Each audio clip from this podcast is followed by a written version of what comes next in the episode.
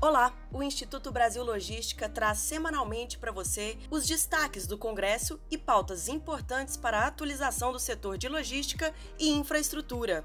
O Congresso Nacional aprovou nesta quinta-feira, 25 de março, o orçamento proposto para 2021 com déficit de 247 bilhões, o que equivale a 3,21% do PIB. Segundo o relator, senador Márcio Bitar, apesar do déficit recorde para o setor público consolidado, o texto reforça o teto de gastos e sugere a retomada do crescimento econômico já em 2021, com previsão de aumento de 3,2% do PIB. Ainda na quinta-feira, o ministro da Economia, Paulo Guedes, participou de reunião da comissão temporária criada no Senado para acompanhar as ações de enfrentamento da Covid-19. O presidente da Fremloge, senador Wellington Fagundes, que também é relator da comissão, demonstrou preocupação com os investimentos em infraestrutura do país. Guedes indicou que é necessário robustecer os programas sociais com dividendos e vendas eventuais de empresas estatais, dividindo as verbas arrecadadas também para investimentos em infraestrutura, recursos hídricos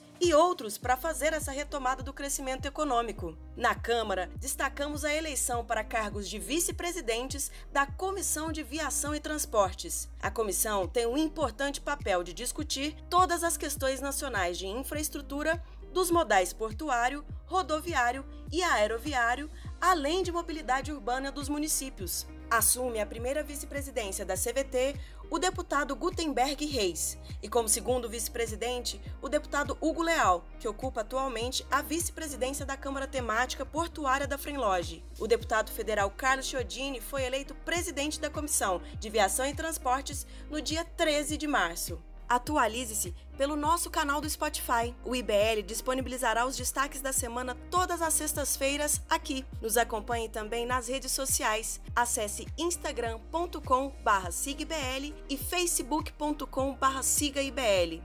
Até semana que vem.